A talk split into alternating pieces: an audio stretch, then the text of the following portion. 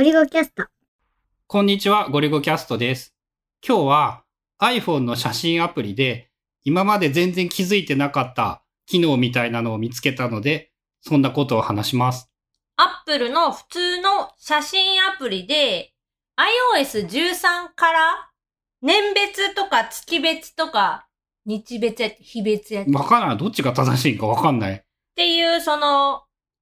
期間ごとに写真の表示を変えるというか、まあ、大きなくくりで2019年とか2020年とかで見れるように、見やすくなったっていう機能があって、で、さらにそこの中で、年別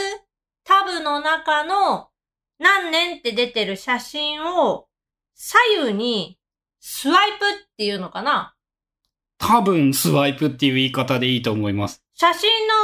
上を、こう、指で、右から左とか左から右に動かすと、ちょっとね、えっと、iPhone の場合、フィードバックっていうの、カタカタカタカタってこう、振動が来る感じで動かせて、1月から12月まで変えれることに今日気がついた。そう、あれ？何これ？こんなん前からあったっけ？って春菜に聞いてみたら、春菜も知らねえって言ってて、まあ本当に些細なことではあるんだけど、しかも変えれるのが多分12枚までなんだよね。1月、2月、3月、4月、4月ってガーって動いていって、ただそれをやると年別の写真から2019年の5月っていうのがこうカカカカって動かしながら5月にして、タップしてやれば5月のページが開くから、こう、ちょっとアクセスしやすいんだよね。2019年っていきなり押すよりも、そこでちょっとずらしてやると、このぐらいの時期っていう移動がしやすく、まあなんかこういう写真探したいよねっていう時に便利になった感じ？要は、やってることっていうのは、その、月別っていう項目のところに、まあ、ジャンプできるっていう話なんだけど、その、月別のタブで見ると、めっちゃ上下にスワイプしてタグっていかないと、例えば、2018年、2年前の6月の写真が見たいって思った時に、遠いね。月別で見ようと思ったら、結構上の方まで行かないと見れないんだけど、この今日知った新テクニックを使うと、なんと年別の2018年のところで左右にこう動かして、6月って表示された時にその写真をタップすれば一気に飛べる。まあ、そんな系なんだけど、そんな系だけど意外と便利で、やっぱさ、写真の見た目ってさ、写真の見た目っていうの、撮った写真の見せ方ってさ、標準の写真アプリ、すごいよね。上手に動画が動いて、大きさ入れ替わったりとか、なんかあの思い出みたいな 4U のタブとかも見せ方から何から、やっぱその iPhone のためにデザインしたっていうことも含めて、例えばその Google フォトとかと比べても圧倒的に、なんて言うんだろう、いい感じで使えて、その年別の移動っていうのも、まあどういう基準でその写真が選ばれてるのかわからないけど、まあちゃんと何月かがわかりやすい、こう、基本的にいい写真だと判断されたものが載っているっぽいから、割と行きやすいよね。あと、Apple の標準の写真アプリ、まあ、いつからって、具体的にバージョン何からとかはないんだけど、ここ最近、やっぱり検索がすごく賢くなってきてて、割と探せるようになった。検索でも。どんなやつを探したん？例えば、この間、ワーケーションの話のノートとかで、ニセコに行った時の写真を掘りたくって、今もう iCloud フォトで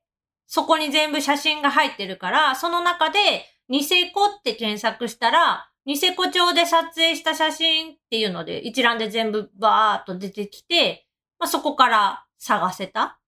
それってさ、ちなみになんだけど、多分位置情報入ってないと出んよね。その、その日に飛ぶとかはできるの、そっから。できない。iPhone の場合は少なくともできなくって、まあそこで出て日きた。付からその日、あ、さっきの年のテクニックからその日まで行けってことなんですね。そう、そう、そういう感じでしか今はできないし、あと多分ね、パソコン版の写真アプリで検索できるものと、iPhone、iPad で検索できるものっていうのが若干違って、なんかね、こう、前の挙動から感じるのが、そもそもなんかね、端末ごとにデータベース作ってる感じなんだよね、これ。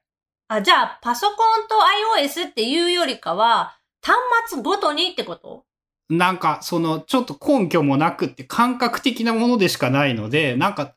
普段、なんか処理中みたいな動作とかをいろいろ見ている限り、なんか Mac でも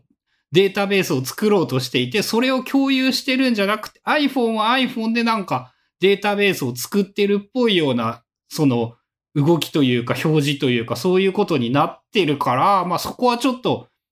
予想っていうかこう思う程度なんだけど、そうなんじゃないかなって気がする。なんか確かパソコン版の写真アプリで iPad って検索したら、なんか iPad が写ってそうな写真はピックしてくれたんだけど、今 iPhone で同じように iPad って入れても何も出てこなくって、アルバム名だけ引っかかった感じわからんね。まあ何が違うのかどうなのかわかんないけど。現状やっぱさ、検索においては完全に Google フォトに上げといてそっちで検索した方が見つけたいもの見つけられるからさ。検索に関しては本当まだまだ Google フォトの方が優秀で、あの人はすごいね。顔認識はもうやばいレベルまで来たね。このレベルの横顔で、俺ですらわかんないけども、わかるんだ俺だってっていうのとかあるからね。子供とか特にすごくって、赤ちゃんのその0歳児の頃の顔と今の5歳児の顔って、まあ親が見たら同一ってわかるけど、親が見たらっていうかずっと見てるからわかるけど、いきなり飛び飛びで見せられても絶対繋がらんよね。まあその辺もすごいうまく同一人物としてちゃんと認識してくれてるし、こんなちっちゃい顔もみたいな、その、本当自分では全然見つけられてなかった、後ろの方になんかちょこっとだけ写ってる写真でも拾ってくれたりとかするので、まあそこはそこで使い分けるっていう感じ。で、今回その発見した iPhone、iPad の標準の写真アプリで、年別タブの中の写真が、まあ、左右にスワイプできるっていうのは、まあ、ある年、月が分かったところの写真を見たいときに使える感じかなっていう。まあ小ネタなんですが、意外とこれ便利かなって思ったので、そんな感じの写真アプリのお話でした。